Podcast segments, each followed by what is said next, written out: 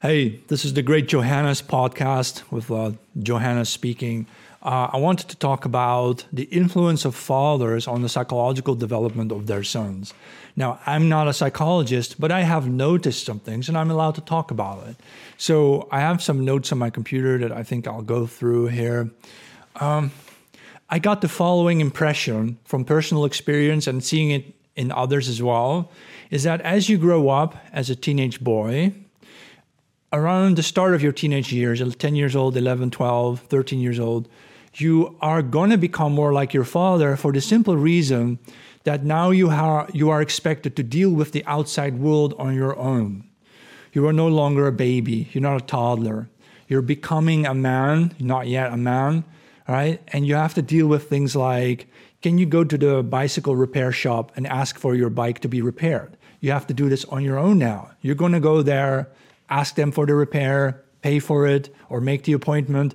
And where do you, as a 14 year old going to the bike shop on your own, where do you get your confidence to do that?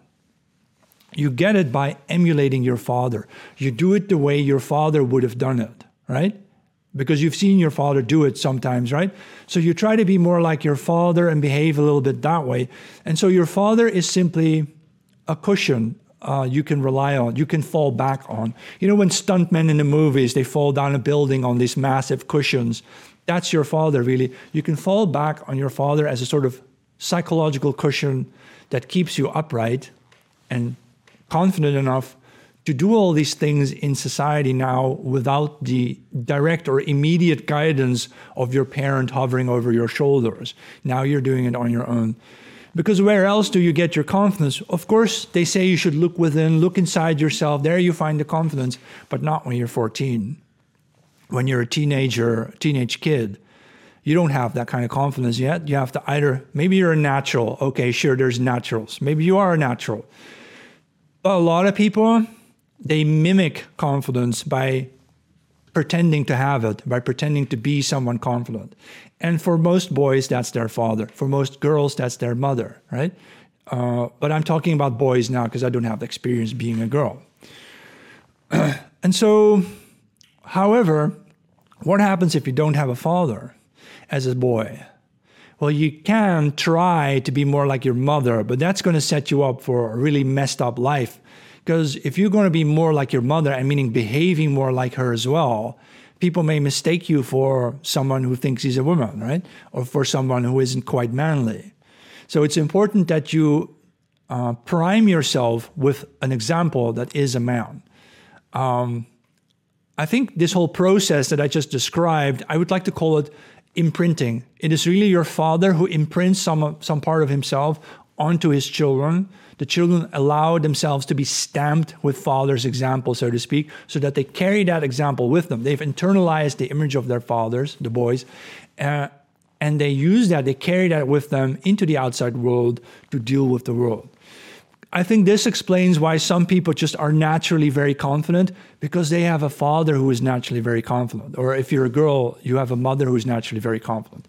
And you copy that, you carry that with you, you internalize it, absorb it, right? And however, what happens if you don't have a father and you can't really use your mother as an example? Then maybe you have an uncle or a grandfather, right? or you have a close family friend. It, it, it, the person you you whose example you follow obviously has to be accessible to you, socially accessible. This is somebody you have to be able to observe sometimes the way they sit, the way they eat, right? The way they bathe, perhaps even the way they sleep, right? The way they walk, the way they compose themselves, and most importantly, how they deal with other people outside of the house how do they deal with uh, service personnel? How do they deal with the guy at the bicycle repair shop? And when you've seen your father deal with these situations, then that's your main example. And you're going to be like that when you're a teenager, whether you like your father or not. You're going to use that example as, an, as a power for yourself to also know how to deal with the world. But if you really don't have a father at all, no father, you can't use your mother as an example. Say you have no uncles and no grandfathers, no one, no male father figure close to you whose example you can study and then internalize. Then I believe you are also going to be quite messed up. I'm going to talk about that a little bit more. Um, indeed, much of our modern society is simply people copying other people's behaviors uh, because a lot of people don't know how to be confident. So you simply look for examples, and a father is always a powerful example for a boy. So that one works really well. Uh, but you might also, in the total absence of a father figure, you turn to pop culture, to the media, perhaps even to mythology or historical figures, or uh, you know people you saw on TV, uh, or even your peers. Maybe you have uh, someone in your in your school you are trying to be more like them.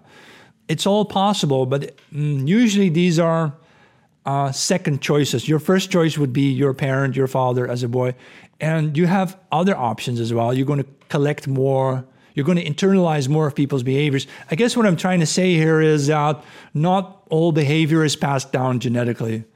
I certainly don't believe that behavior per se is passed down genetically because it is certainly strongly culturally uh, transmitted, right? If you watch your father's behaviors and you adopt his behaviors, you become more like him.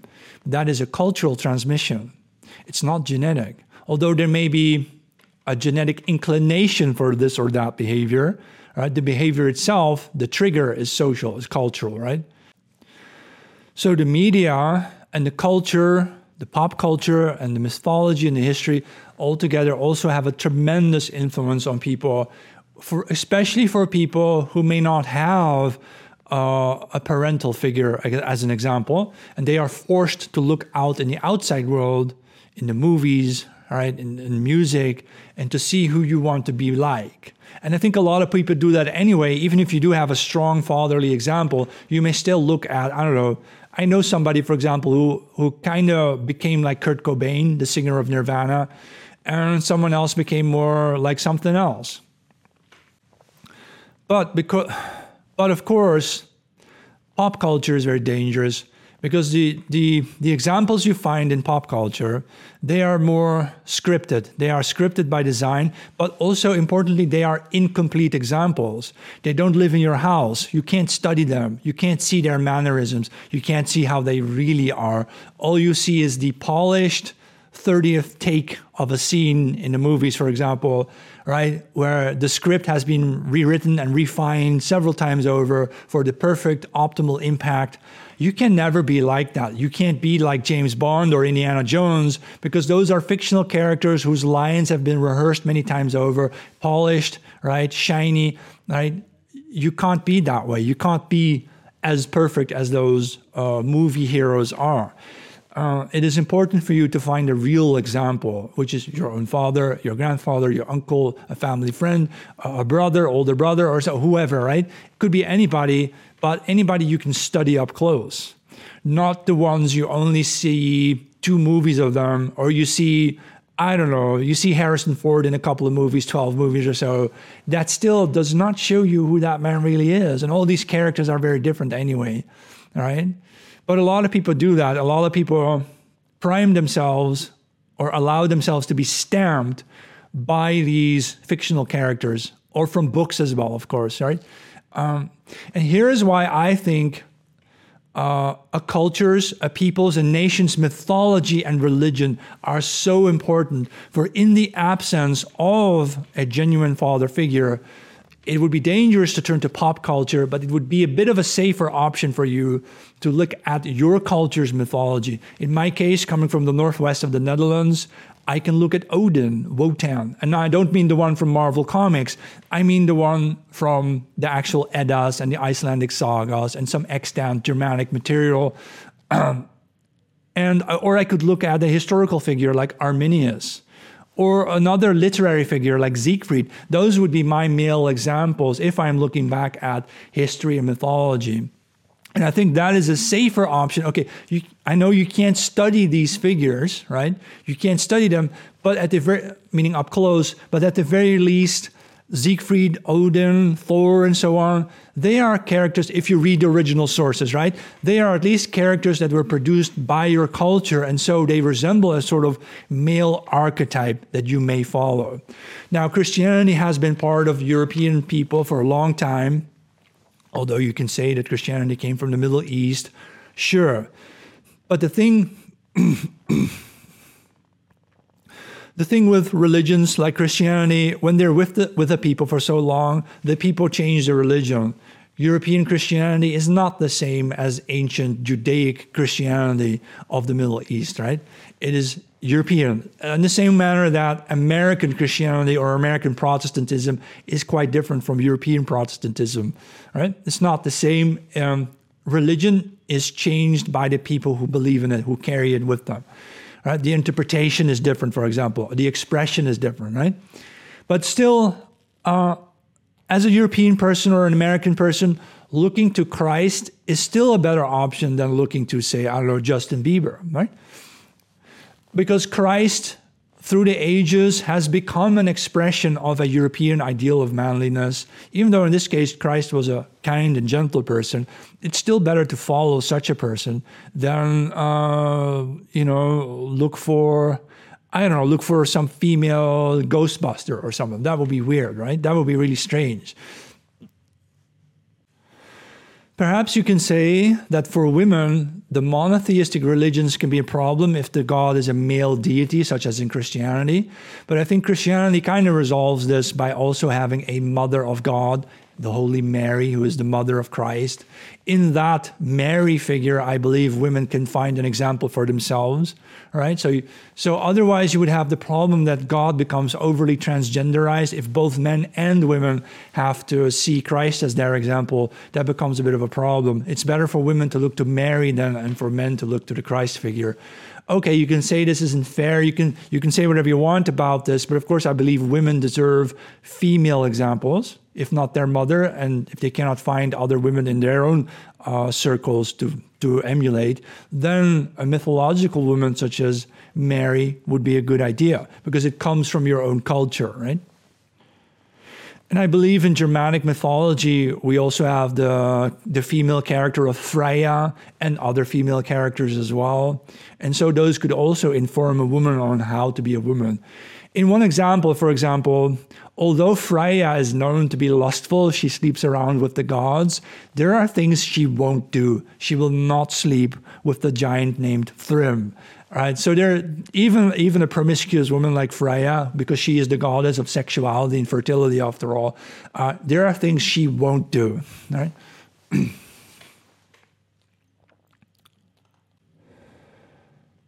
and I think the story I've been telling you uh, so far kind of informs you about what is going wrong with the African American community. Because the African American community, we know they have a problem with father figures. A lot of their fathers are in jail or absent or not there. They have a sort of a one off culture where the woman gets a child and the man is nowhere to be found. And so you have uh, children who've never seen their father, right?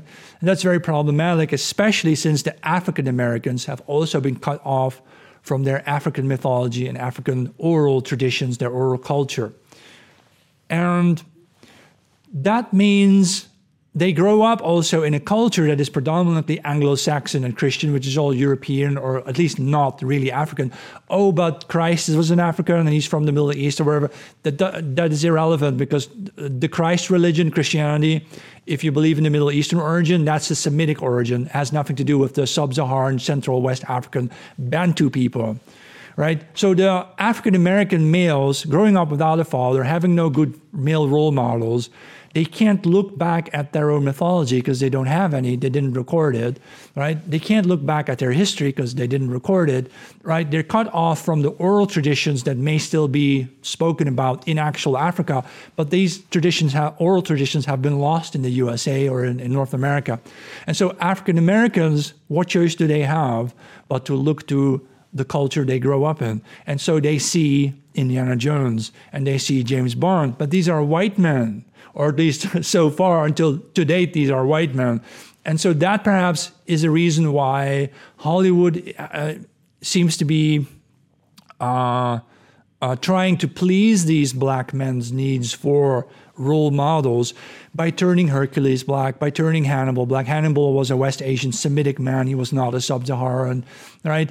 And so they turned Snow White into a Latina, or they, and so on and so forth, right? Or Rapunzel. I think Will Smith's wife, Jada Smith, is going to play Rapunzel. She doesn't even have hair okay, it's really weird, but that's the explanation, I think, for this transracial transformation that we're seeing in Hollywood, is because there are so many black kids who have to look at the culture for male role models, which completely messes them up because these are not African men. They don't, these men don't come from their culture. Even a black Hercules doesn't come from African culture. A black Hannibal doesn't come from their culture. Uh, a, a, black anything really doesn't come from their culture because they didn't record anything. They didn't write history. They didn't read and write, right?